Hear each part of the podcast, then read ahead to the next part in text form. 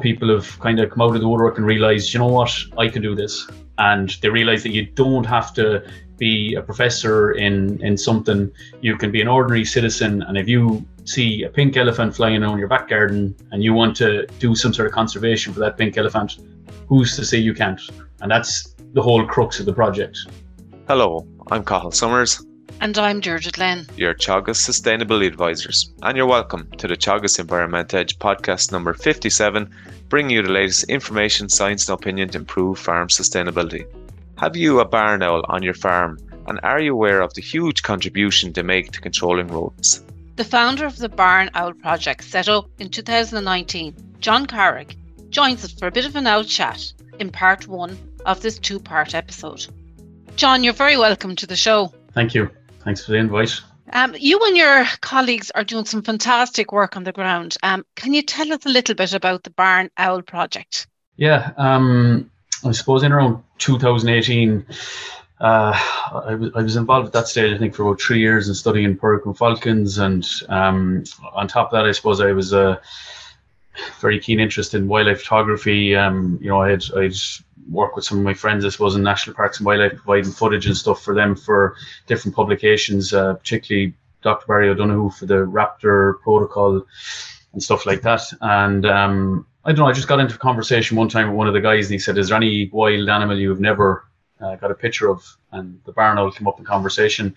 Um, and at that stage, I, I kind of finished up with the Peregrine Falcons, and I, I suppose my passion would have been Peregrine Falcons, but it was kind of one of those things that it's a bird you can't really help. You, you know, it's, it's fly by and give you the middle feather, and it, it has no kind of no interest in in in your help. Um, and I had looked into the numerous, you know, like putting up nest sightings from big buildings and stuff in the cities and all this kind of stuff. But anyways, I suppose. Uh, make a, a, long story short, I got talking to someone in National Parks and Wildlife, and that was the question that was posed to me. And when I said uh, a barn owl, um, it, it, I suppose that just came into my head, like how much trouble they in. So I went away and looked at the, different publications and stuff, and um, I ended up anyway talking to uh, our friends in the UK, which is the, the Barn Owl Trust, and um, got a small bit of training from them. And I suppose I just the interest took off from there.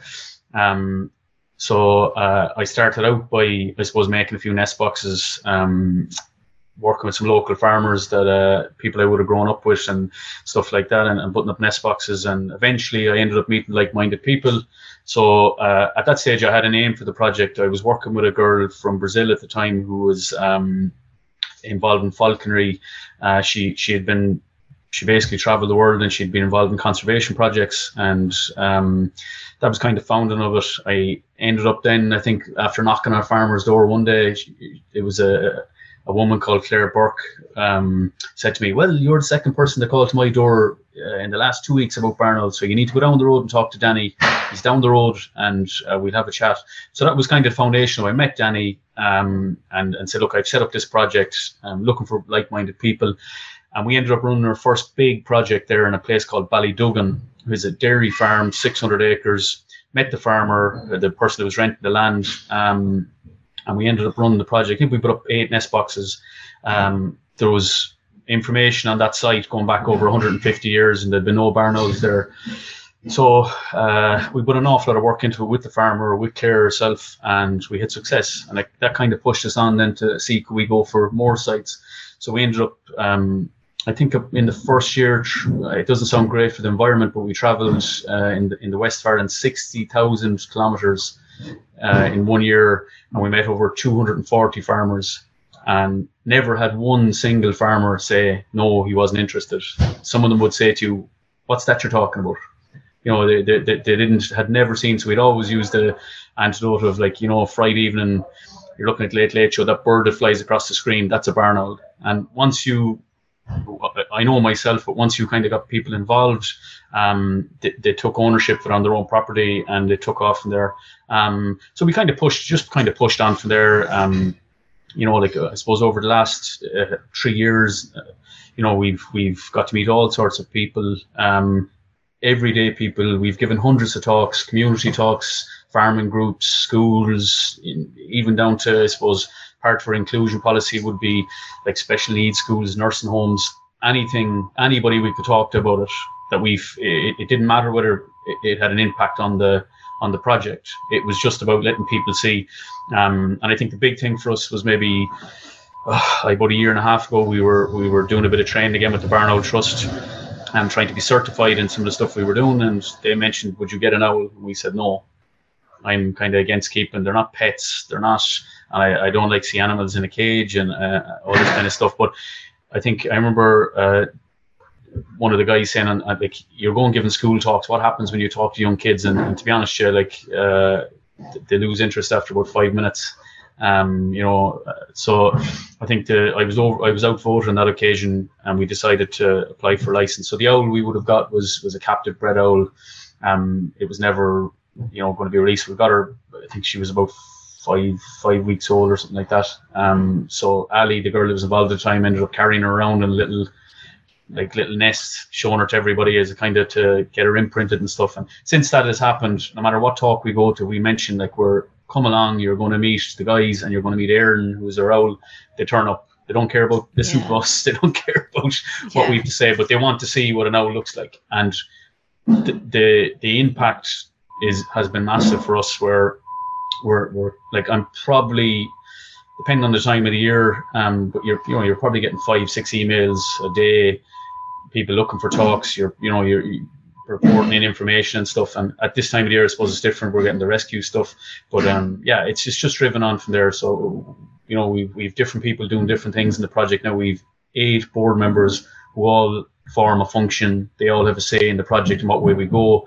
We're not a charity. We don't even look for funding from government funding and stuff because we we we're trying to set it out for volunteers and stuff. Eventually, maybe that might be the route we take. But um, yeah, so the, I suppose the, the the way it's set out would be that we're we work with the farming community and and tidy towns groups and stuff to try promote wildlife in their area, not just barn owls, but primarily barn owls. Um, then after that, if we've we've a nesting box project going, we've rodenticide or rat poison um, kind of campaign and how we can make a difference with that, and then we have the community uh, involvement. So we're trying to get ordinary people um, I suppose, to take on board some projects. It's not necessarily barn owls, but it's some wildlife project that they feel they can make a difference on.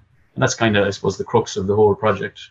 John, do you think was there much of an awareness um, among farmers and um, about you, you know about owls, their habitats? I would say not as much as you think. Uh, there's some. Don't get me wrong. There's some. Before we came along, uh, I suppose the idea of the project, first of all, was to set up something that deals solely we like we put barn owls up there on top. So we look, the call comes in, we deal with it, and that's it. And we do everything to do with barn owls. So rescue, rehabilitation, release. We do soft release. We have an amazing soft release manager.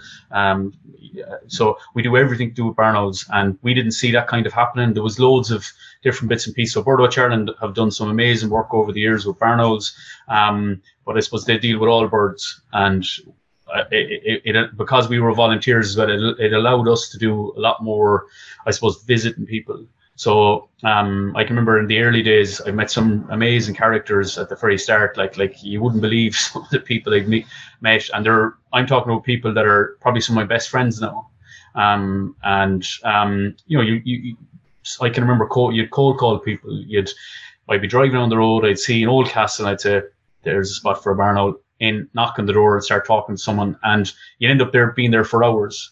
Um, so I've some we've some amazing stories that way. So I, I don't believe that much awareness was out there. Um, you know, it is getting there now. Like I suppose the whole barn owl um, project things, whether it was it's coming through other groups or through us, there's been a massive, I suppose, explosion of interest in the last two years, which is brilliant to see. Um, and the more people that are involved, the better. And that doesn't, I would include the like, you know, long-eared owls and uh, all sorts of. We try, we try kind of cover everything. So when we do give a talk in a school, we don't just stick pri- like I'll throw up photographs that I've taken of like there's pine marten squirrels. I'll just throw them into the mix. And we'll talk about problems they're facing, the same as the barn owl is facing.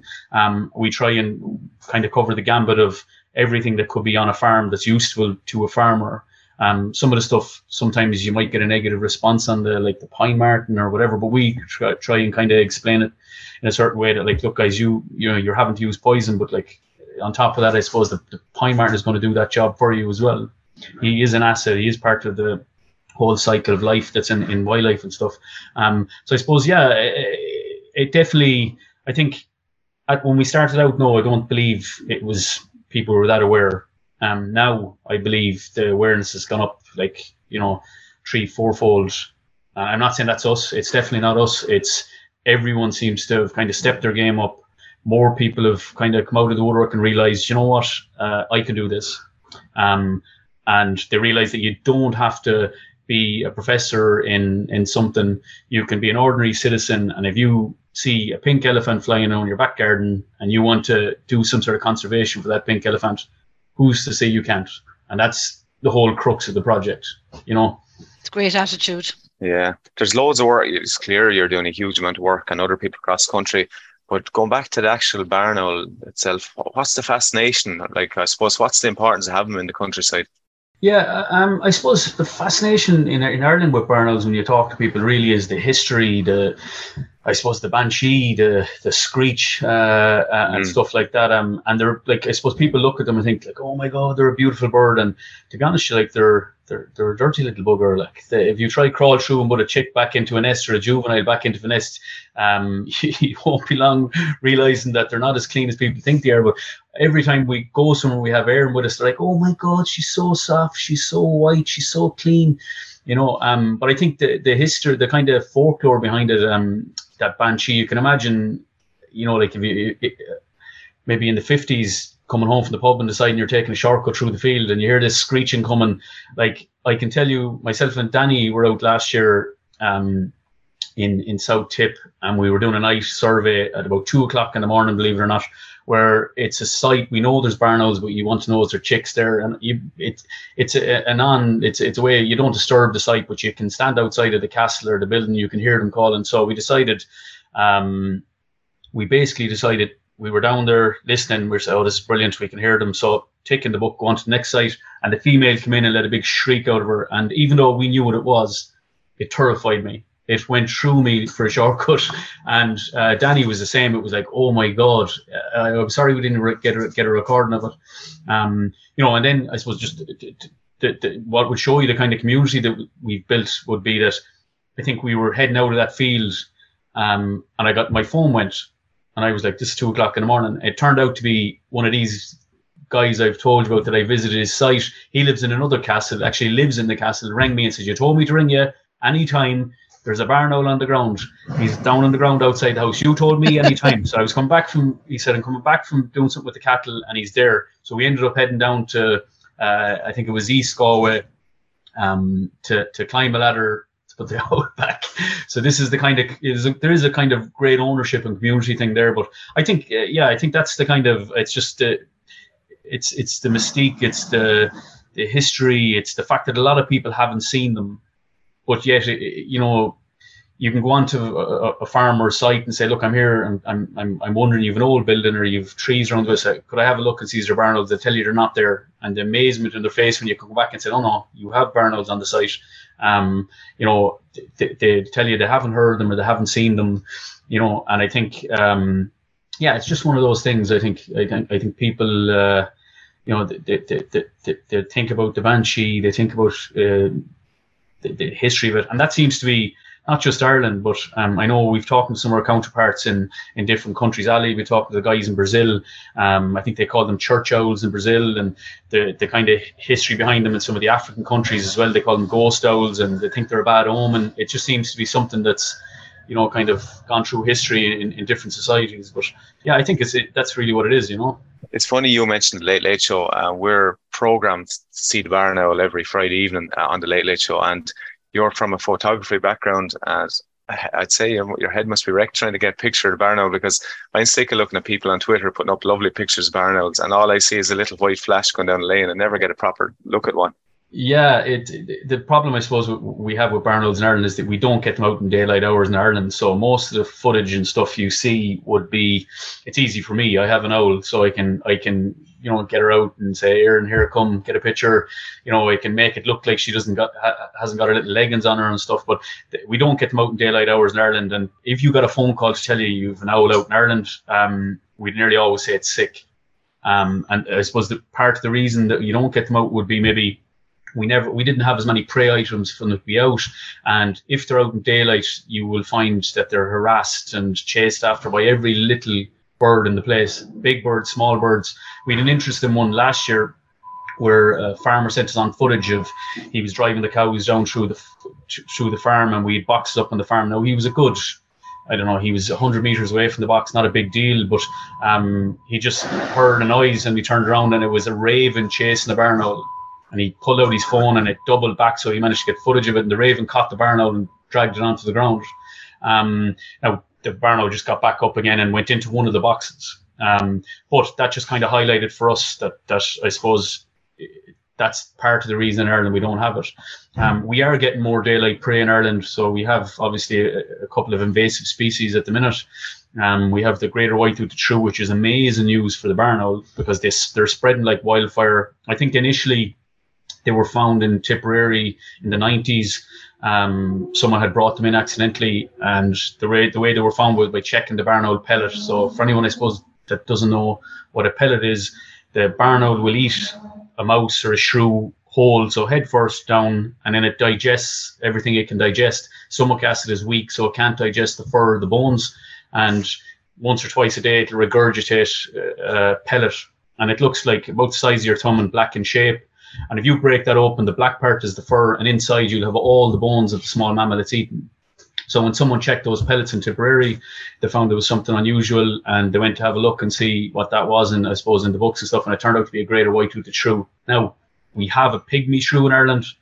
That was in Tipperary. I believe there's very little signs of pygmy shrews left in Tipperary now at the minute because the greater white-toothed shrew is taken over, and they don't know why why that is. Is it carrying some virus like the the, the grey squirrel and the red squirrel? Um, is it out competing them or, or what the, the scenario is there? They don't really know. It's still being investigated. Um, but it's been amazing news for the barn owl. Like you can any site that we go on to know that there's it's spread as far as I'm concerned. I suppose that, that I'm aware of the greater white-toothed shrews in most counties in Ireland, but anywhere you can follow the path of the greater white-toothed shrew um, into any county, and the barn owl numbers are increasing all the time. But it's again, it's having a negative impact on the pygmy shrew.